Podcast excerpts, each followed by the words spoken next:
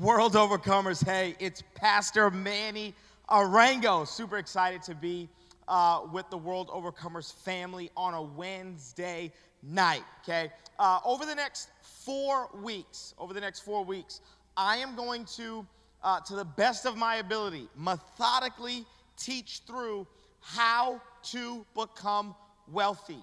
Okay, how to become wealthy. Before you throw up your defense mechanisms and think to yourself, uh, is this, is this uh, prosperity gospel? Like, what, what, what are we talking about? Uh, let me kind of, let me help you out, okay? Uh, I come from poverty. Uh, I mean, I come from uh, what I would call, especially in the context of America, severe poverty.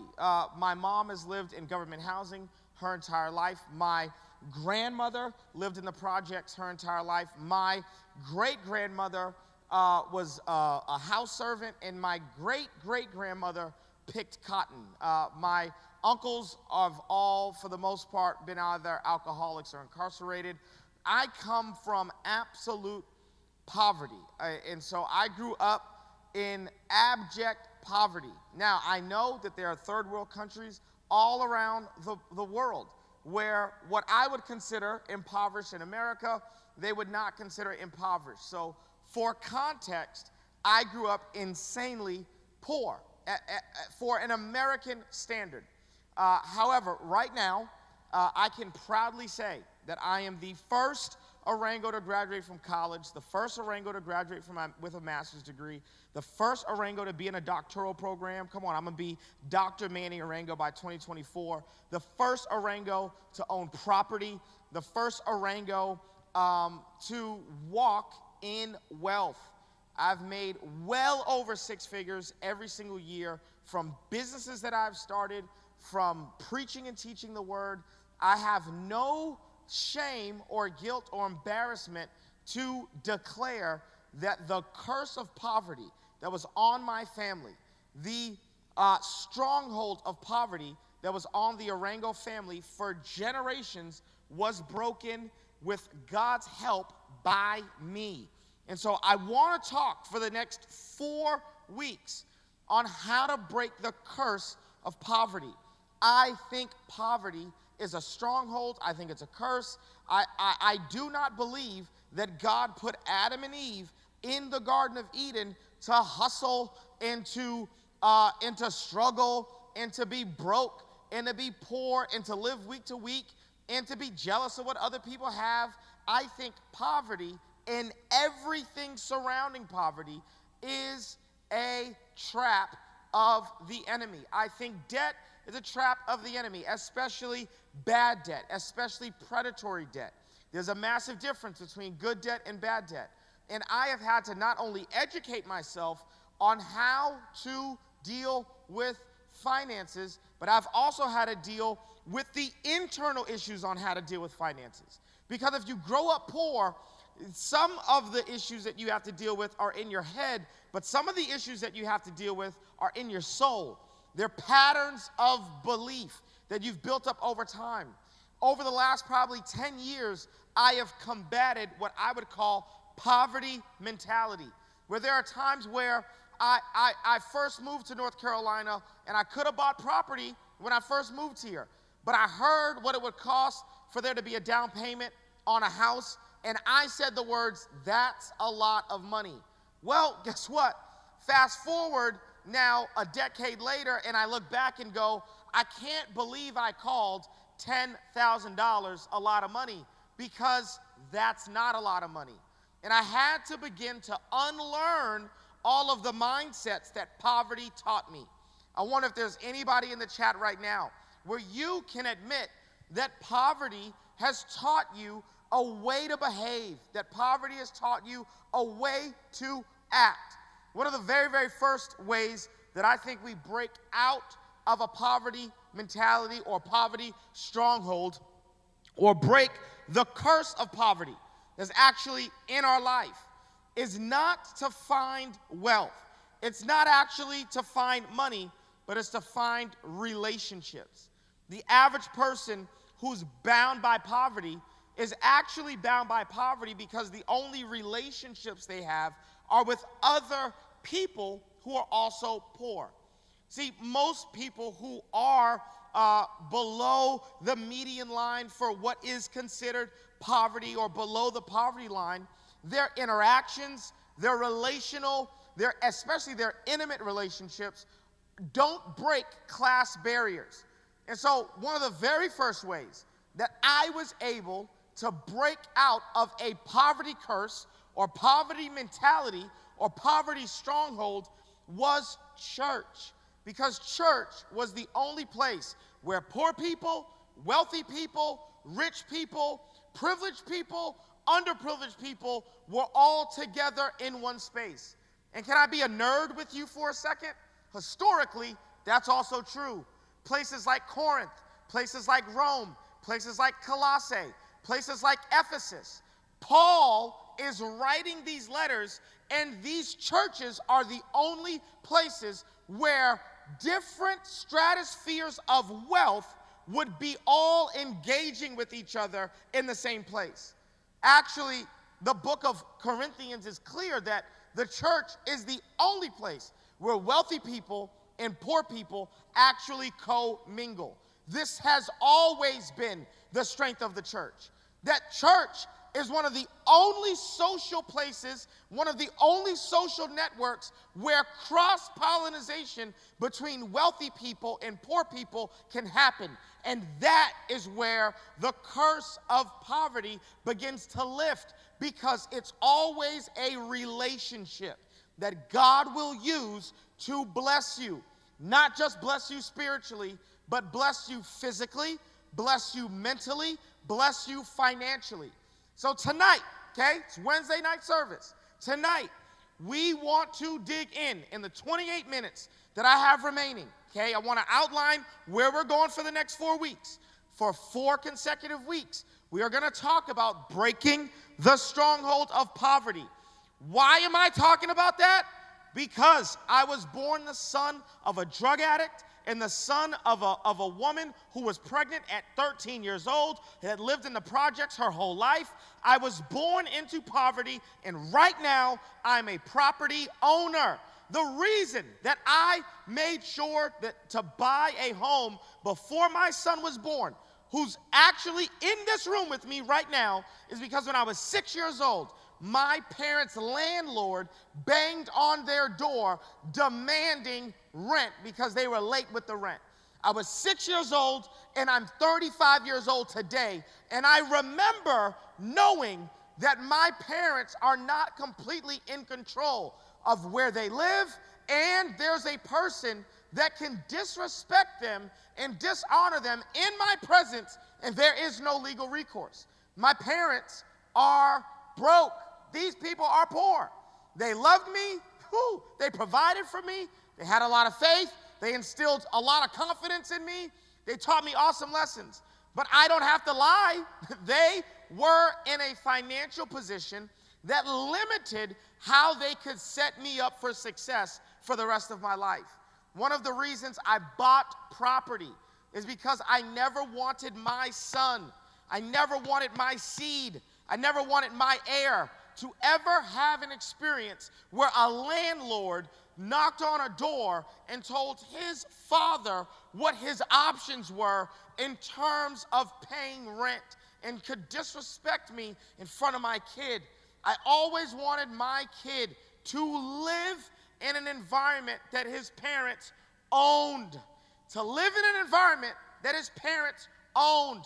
And when we decided to buy our first home, in North Durham.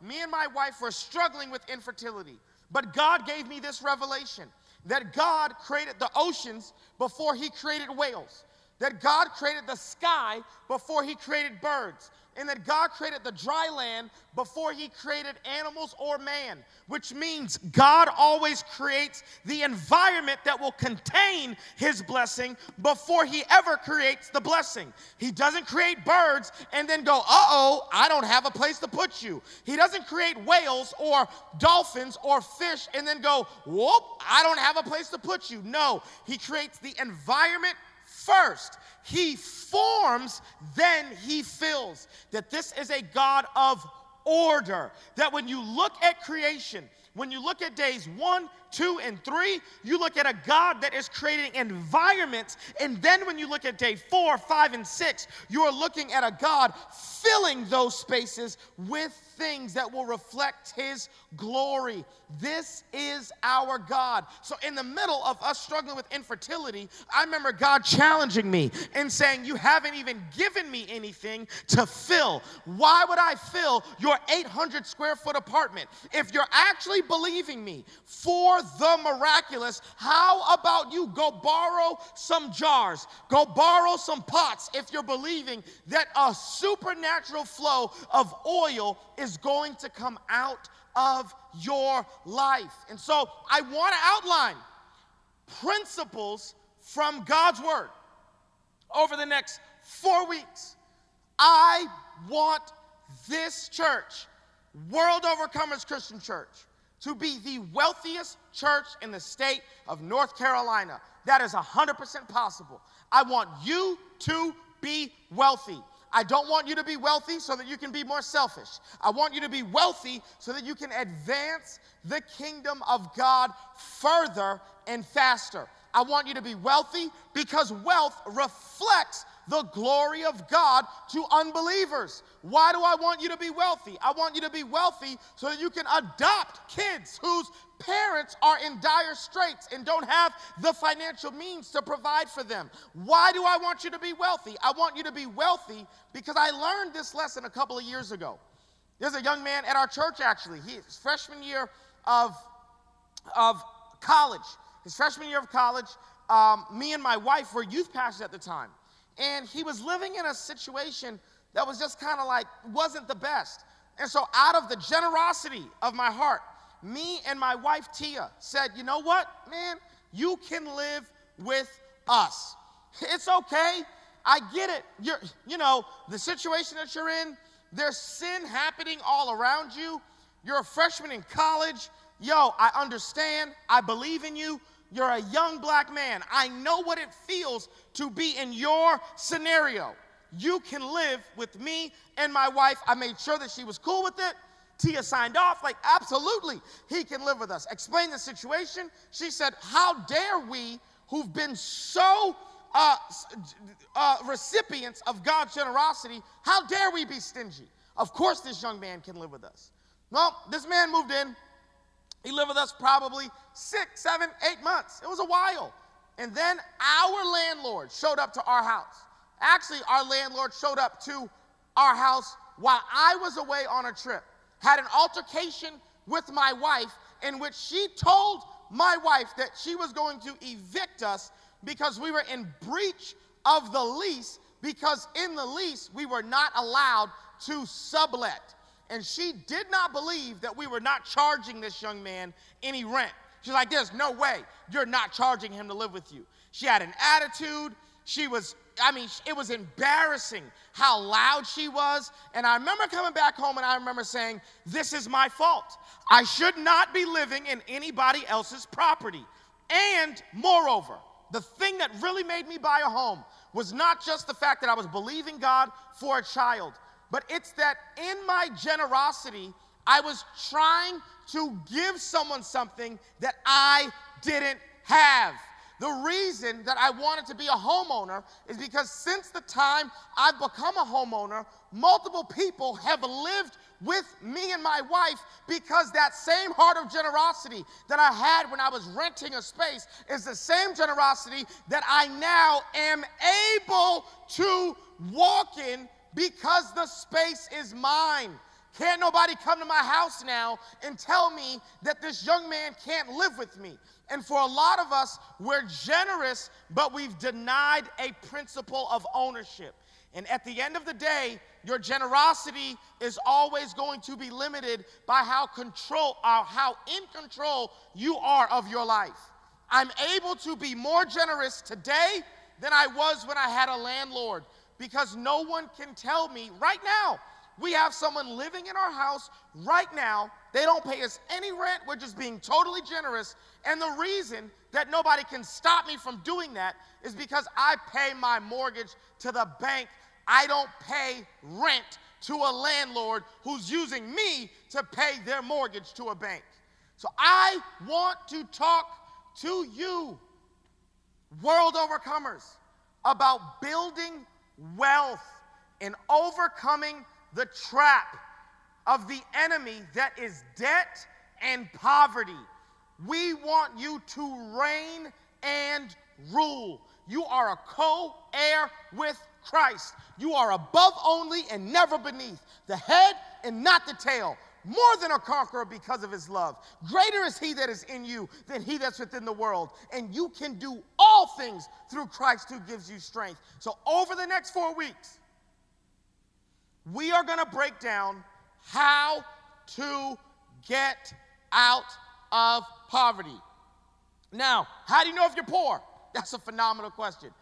First of all, do you feel poor? Okay? How do I know if I'm poor? Do you feel poor? Number one, here's how you know if you're poor. Do you own anything? What are your assets? You have to add up assets and liabilities and subtract the difference between all your assets and all your liabilities, and that is how you get net worth. What do you own? How in control are you of your life? I'm not here to judge whether or not you're poor or not, but here's what I am going to say. If you feel like you need a message on how to build wealth, then baby, this sermon series is for you. So let's get into week one. I'm excited. If you're excited to go on this journey with me over the next four weeks, how about you type in the chat? How about you get in the chat and let me know how to get to a place where down payment for a home was no longer a lot of money. Me even calling it a lot of money is a reflection of my mentality. I had to figure out, you know what? I have to start networking with people. Let me give you a nugget. Your network is your net worth. Your network is your net worth. If you want to be married, you know what you should do? Hang out with married people. If you want to be a millionaire, do you know what you should do? Hang out with millionaires. If you want to be in shape, do you know what you should do? Hang out with people who are in shape. You are always going to reflect the relationships that are in your life. A lot of us, there are networks that we have, uh, have locked ourselves out of because of insecurity and self doubt. And I'm here to tell you if you believe you're a millionaire, you will start hanging out with millionaires. If you believe that you're a husband, you'll start hanging out with husbands. If you believe you're a future wife, you'll start hanging out with wives. You first have to change your network before you can change your net worth. All right, let's dig in. I got 17 minutes to be with you. If you're in the chat and you're excited, let me know. Come on, tell me, Pastor Manny, this is for me. Pastor Manny, this is for me. This is helpful. This is helpful. This is helpful. The title of tonight's message. Ooh, this is hard. I'm going to preach hard to you. I'm sorry. I'm going to step on some toes. I'm sorry in advance. I know you're going to be offended. I know you are. I'm sorry. Just stick with me to the end of the message. Give me 16 more of your minutes. Okay? Here's the title of my message for tonight The Reason You're Broke. The Reason You're Broke. I want to read a whole lot of passages of scripture to you. Oh, I'm going to read a whole lot of passages of scripture, and they're all going to be from the book of Proverbs. And by the time I'm done reading, I wonder if you're going to see a theme. We're going to start in Proverbs chapter 6. Proverbs chapter 6, verse 6. We're going to read all the way to verse 11. It says this Go to the ant, you sluggard. Sluggard is the Bible way of saying you lazy person. Go to the ant, you sluggard. Consider its ways and be wise. It has no commander, no overseer, no ruler. I could stop right there and preach a whole sermon. No commander, no overseer, no ruler. Because wealthy people are self motivated people. Wealthy people are inspired, and their source of inspiration is not another person. It's not a boss, it's not a manager, it's not an employer. Their standard for themselves is higher than any standard that anybody else can put on them. When I was the youth pastor here at World Overcomers, I was an employee. And I remember Pastor Andy outlined to me my job description and what my role was gonna be. And then, you know, I said, Is that it? And he was like, Yeah, that's a lot. And I said, Okay.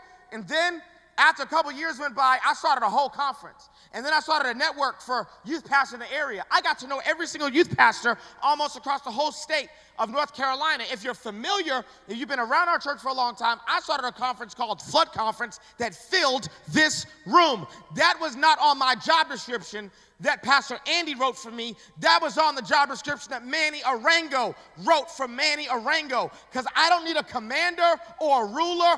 I answer to God. And at some point, if your boss has higher expectations of you than you have of yourself, you have set yourself up to always need a boss. At some point, you're gonna have to decide, yeah, that's what my boss wants me to do, but my standard for myself is triple, d- quadruple what my boss wants me to do. I'm always gonna overperform because nobody knows what's in me like I know what's in me. Pastor Andy gave me that job description, and I almost got dis- I almost felt disrespected. I was like, that's it? That's all you think I got? All you think I can do is pastor? Get out of here. I can run staff. Are you joking? I can recruit hundreds of volunteers. I, I, I, you, what you think that all I can do is pastor these young people? I can preach for you on Sundays when you travel. Who do you know who you're talking to? I'm Manny Arango. I don't need a boss. I don't need no, I don't need an employer. No, I'm working here as an employee, but I'm self motivated. No one has to wake me up in the morning and make me do anything. I have what? No commander, no overseer, no ruler. These are the kinds of people that are indispensable to organizations. Indispensable. Indispensable. You want to know how to be someone who will never be fired? Have more motivation and more passionate about your job than your employer has about your job. And they will never, ever, ever get rid of you. Let's keep going. I'm not even done with my first uh, passage of scripture. All right, here we go. And I'm preaching from experience. I'm preaching this because I know this from experience. Pastor Andy set the bar here, and I was like, yeah, right, the bar's here okay? Because I'm never gonna let somebody have a higher expectation for what I can do than me. Ever. When God spoke to me about my purpose and my calling, He told me what gifts are in me. How dare I let somebody who's not intimately acquainted with the revelation that God has given me about me tell me what my standards are going to be. That's crazy. Some people, you have seen uh, the, the job description as a challenge, and I'm telling you, it ain't even close. Are you kidding me? The best way to prove that you are self motivated is to outperform every single job description that anybody ever gives you. Let's keep going. Verse 8. Let me start from the beginning at this point. Proverbs chapter 6, verse 6 says, Go to the ant, you sluggard. Consider its ways and be wise. Verse 7 It has no commander or overseer or ruler, yet it stores its provisions in summer and gathers its food at harvest. How long will you lie there, you sluggard? When will you get up from your sleep? Question mark.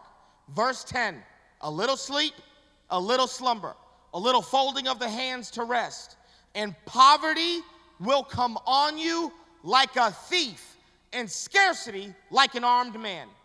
A little sleep, a little slumber, a little folding of the hands to rest, and poverty will come on you like a thief and scarcity like an armed man. What is the reason that Proverbs is giving us for why people are poor? I'll tell you the reason the Proverbs is given because they lazy. That's why. That's not the only reason that people become poor, but we are dealing with the first reason people become poor. I, I know some of y'all like, no, some people are poor because they oppressed. I hear you. That's right. But we are going to go to scripture first to figure out why people are poor, not the newspaper. We're going to go to scripture first, not culture. We're going to go to scripture first and build a scriptural worldview before we build a political worldview or a worldview that is based on our position in society. the first place we should go is go, what does the Bible say about why people are broke? Next, let me keep reading. Let me keep reading. I'm going to read a couple more passages from the book of Proverbs. Proverbs chapter 10, verse 4 and 5. Lazy hands make for poverty, but diligent hands bring wealth. He who gathers crops in the summer is a prudent son, but he who sleeps during harvest is a disgraceful son. Proverbs 12, 11. Those who work their land will have abundant food, but those who chase fantasies have no sense. So here, Proverbs is not describing hard work versus laziness, it's describing hard work versus fantasies. For a lot of us, you are chasing fantasies. You've been chasing a singing career for 30 years. At this point, maybe, just maybe, that is not what you are gifted to do. You are chasing fantasies. You've been trying to open up that same restaurant for a long, you're chasing a fantasy. There's a difference between faith to start your own business and a fantasy to do something that actually is just going to equip you to be more lazy because you actually just want to be lazy. I'm stepping on toes. Okay, let's keep going. The next verse Proverbs 12 24. Diligent hands will rule, but laziness ends in forced labor. Saying lazy people will be slaves. Lazy people will always end up enslaved. This is not even my opinion. This is the Bible. I'm just simply reading the Bible. I can already hear the, the, opinion of people who are like, I can't believe he just said lazy people will be slaves. That's right. I'm reading the Bible to you. Proverbs chapter 13, verse 4. A sluggard's appetite is never filled, but the desires of the diligent are fully satisfied. Sluggard compared with what? The diligent. Proverbs 14 23. All hard work brings a profit, but mere talk leads only to poverty. You want to stand around and talk? Telling everybody what your dreams are, what your plans are? Stop talking and get to work. Last verse I'll give you Proverbs 19 15. Laziness brings on deep sleep, and the shiftless go hungry. Proverbs actually has a perspective that I think is very helpful. That if you don't work, you will not eat. That if you do not work, you will not eat. That laziness is a real thing that has become culturally inappropriate and culturally uncomfortable to talk about.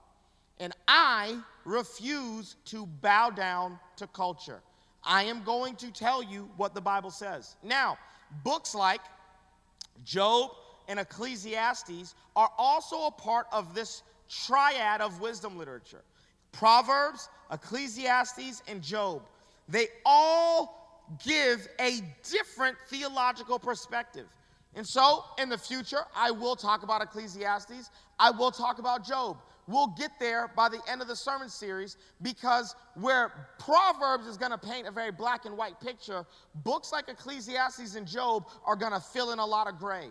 And I never want to be so adamant about something on stage that I will not admit that there's not nuance and there's not gray. There's a lot of nuance, there's a lot of gray, but I need you to stick with me for the whole four weeks because we have to start with black and white to even appreciate all of the shades of gray, okay? Uh, so, uh, Job and Ecclesiastes, we'll get to that by week three, probably week four. But for now, we got to deal with Proverbs because Proverbs is going to indict a lot of millennials. You know what's funny is that the group of people who hates being called lazy the most are lazy people. Lazy people are triggered by the word lazy. Lazy people hate being called lazy. Now, I understand the word lazy has been weaponized. I'm a black man in America. I'm very, very aware that there's a stereotype around being called lazy, and I would, and I have and will always defend, especially people who look like me, and say, yeah, no, if, I, if your people were enslaved for a couple hundred years, yeah, I mean, you may be unmotivated as well. Because when there is no fruit to your labor, it begins to bring you a sense of, I'm always working for other people to be successful. But trust me, We will get there in this sermon series. I'm going to give you five underlying reasons why people are lazy. If you are watching this right now and you're saying, man, I really, yo, I play too many video games. Yo, I'll be waking up after 12 o'clock in the afternoon. Like, I know I don't work hard. I know that I could put more energy into my craft, into my calling. I'm not really a hard worker. This message is for you. Here we go. Five underlying reasons for laziness. Well, guess what? The first one is injustice. The number one reason for laziness is injustice. I already said it. I kind of said it before I got into my list. But if a people group have been enslaved and been taught that y'all are going to work and we're going to benefit, after years and years and years and years of that, it begins to rip the motivation out of people. And so we have to begin to talk about laziness in the context of justice. So, the number one reason that somebody may be lazy is because of prolonged generational uh, uh, injustice. Number one. Number two, I got to get through these really, really quick. Number two, entitlement and upbringing. Entitlement and upbringing. It's hard to correct your 30 year old lazy self if your parents never made you get a job when you were 13. Chances are you're probably gonna be a little lazy at 30 if your parents didn't make you work at Chick fil A when you were 17. At some point, you're gonna have to deal with the fact that if you had an entitled, spoiled upbringing, then, ooh, you are going to have to retrain yourself to be someone who is a diligent, hard worker. Now, let me give you some hope. I was raised by people who were dysfunctional, okay? Both of my parents, highly dysfunctional. Raised by a dad who was a drug addict, raised by a mom who was pregnant as a teenager, raised by two people deeply shaped by their trauma, and I have unlearned and relearned. If I can unlearn and relearn, guess what? You can unlearn and relearn. Because I did not unlearn and relearn because Manny Arango is just so fantastic. Absolutely not. I unlearned and relearned because the gospel is true. Jesus says to Nicodemus, You need to be born again because God is not counting your first birth, He's counting your second birth. All right, you were born into a family that spoiled you and entitled you, but guess what? You're a believer now, which means you get to be what? Born again. I was born into a family that was totally dysfunctional. But guess what? When I was 13, 14, I really heard the gospel. When I was 20, 21, the gospel didn't just grip my emotions, began to rewire my circuitry, my brain, my thinking. And if I can unlearn and relearn, you can unlearn and relearn. Third reason why you may be lazy is because you're selfish. I'll tell you uh, the reason that I'm a hard worker.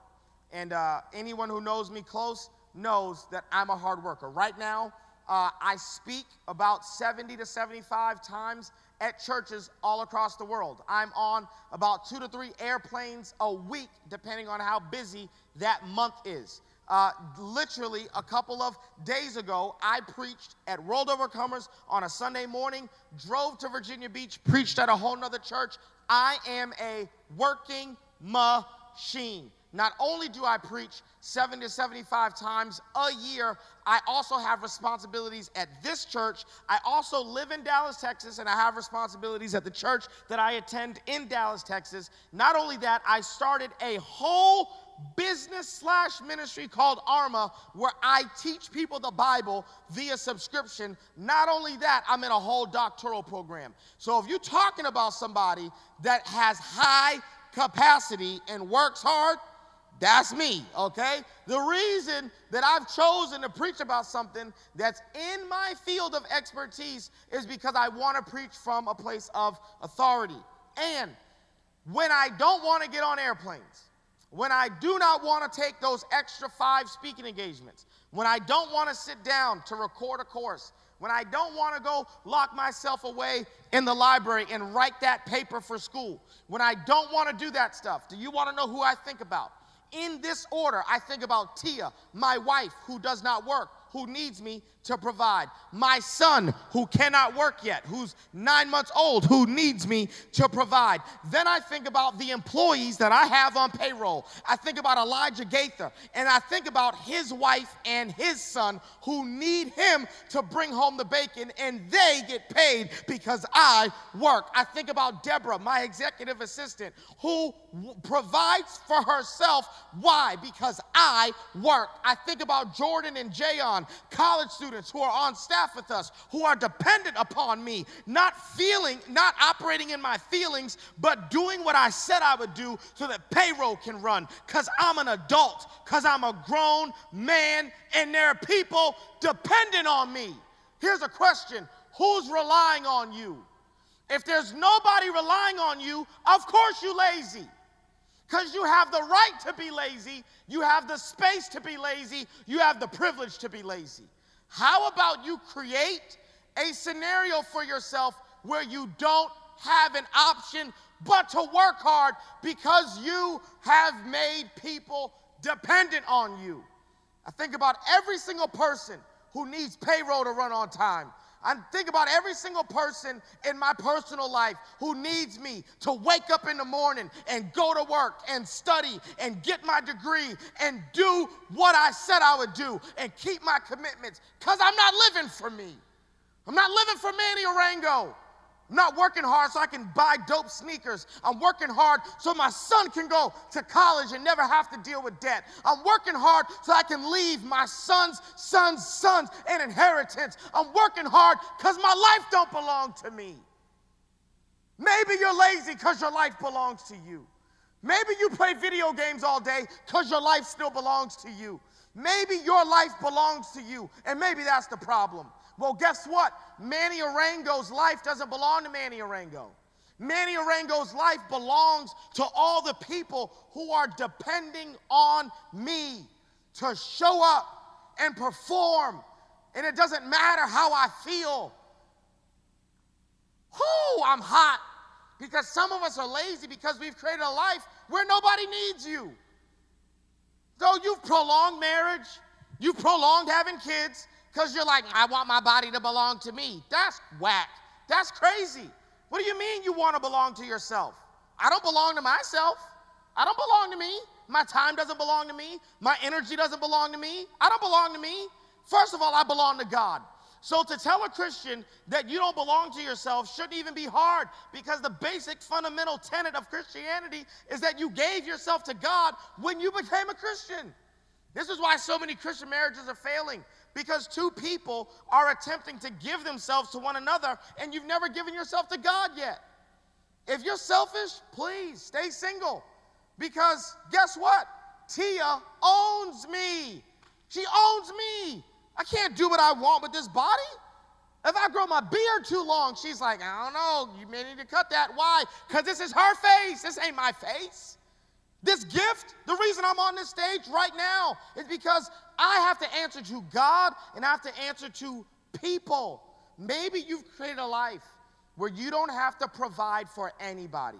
And I would say that's a dangerous life to live because if the only person that'll be disappointed by your failure to work hard is you, then you have not created safeguards around you that will become external motivators to help you do the hard stuff and to commit to the things that you didn't actually want, the, the stuff that's hard to follow through with. Number four, I'm overtime. Woo! I know I'm stepping on toes, but it's okay. No, that was number, that was, okay, number one, injustice. Number two, entitlement and upbringing. Number three, selfishness. Number four, theology. Number four, theology. I've got one verse for you. A lot of people think that Adam and Eve were created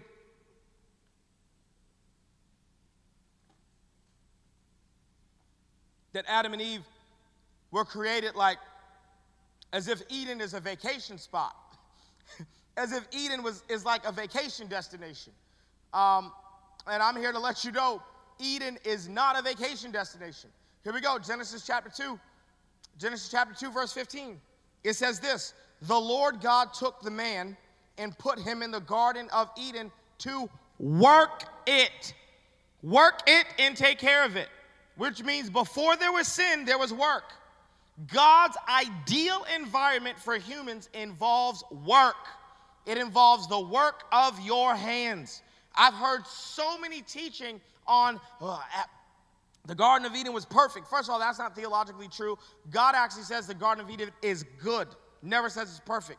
Uh, if it's perfect, why is there a serpent in it that's tempting people? Anyway, third, second, I've heard so many sermons where people act like work only comes after the fall because God says, by the sweat of your brow and the work of your hands will you till the garden. But work doesn't come after the fall, fruitless toil is what comes after the fall. The curse of Adam's sin is not work. The curse of, Adam's sin is work without fruit and work without fruitfulness. So we have bad theology. Can I tell you something? In the new heaven, in the new earth, you gonna work, baby. Genesis chapter 1 and 2 is actually a picture of uh, for us of what we are returning to, which is why in Revelation there's a garden. In Revelation there's a temple in Genesis chapter 1 and 2, the author is actually describing for us what is a temple, the unadulterated presence of God. That's why the temple and the tabernacle had trees that were a part of it, and cherubim uh, in, inside of the fabric and the linen of the curtains. Because after Adam and Eve sinned, it's a cherubim that would guard the garden again. So the garden and temple and what happens at the end in the new heaven and new earth are all pictures of the same reality. We gonna be working. If you hate work here, you're not gonna like work in heaven.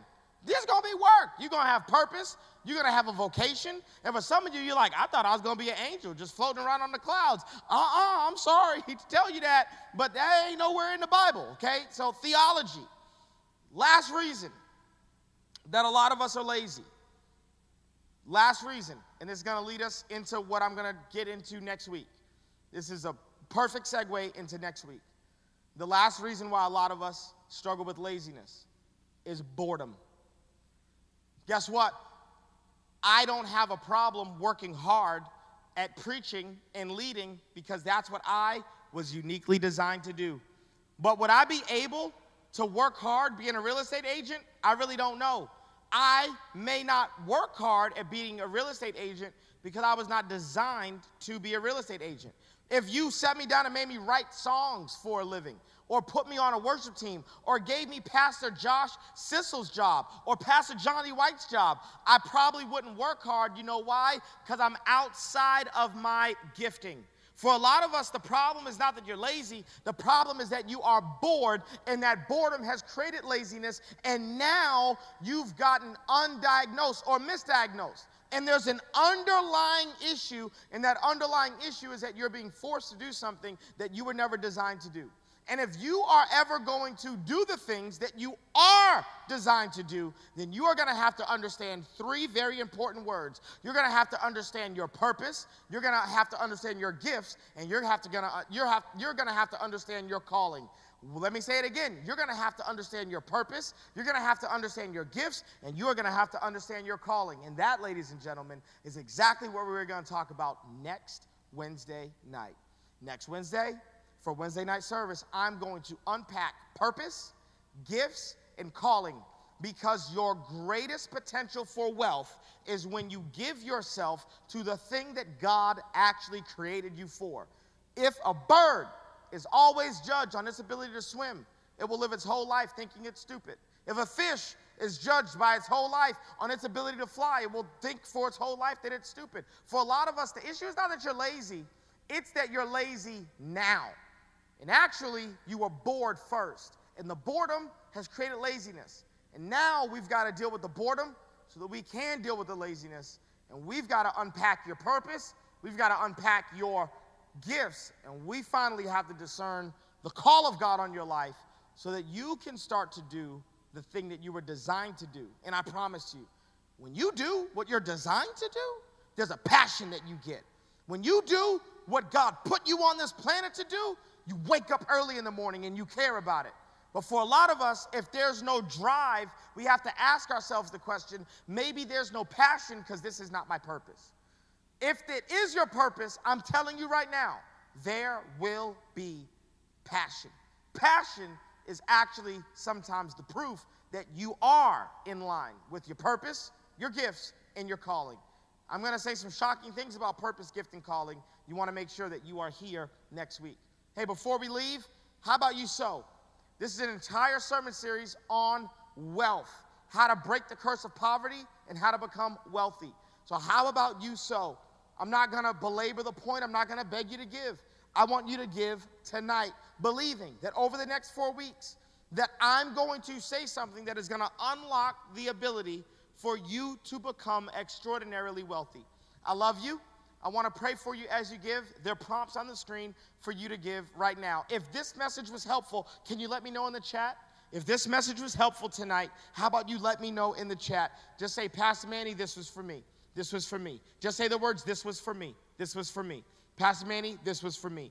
This was for me. Can you just say this was for me in the chat? That'll encourage me. That'll let me know that uh, I'm, I'm, I'm on to something, okay? If this was helpful, share the link with a friend. Let me pray for everyone giving tonight. God, I thank you for every generous person. Thank you for every person sowing into the ministry of World Overcomers Christian Church, and not just sowing into this ministry, but sowing into their future, sowing into the wealth that they are going to create as a family and as an individual. God, I thank you right now in the name of Jesus that you have gifted us, you've graced us, God, you've called us. And God, I ask that you would bring us back next week in this digital space for us to continue to unlock mysteries from your word. God, we thank you for every gift. We thank you for every giver. In Jesus' name we pray. Amen, amen, amen. Hey, if you go to World Overcomers, I'll see, uh, we'll see you here in the building on Sunday. If you don't go to World Overcomers, greetings from wherever you are watching this, and I'll see you next Wednesday as we continue to unpack this sermon series on breaking the curse of poverty and creating unprecedented wealth in your life. Love you. Peace.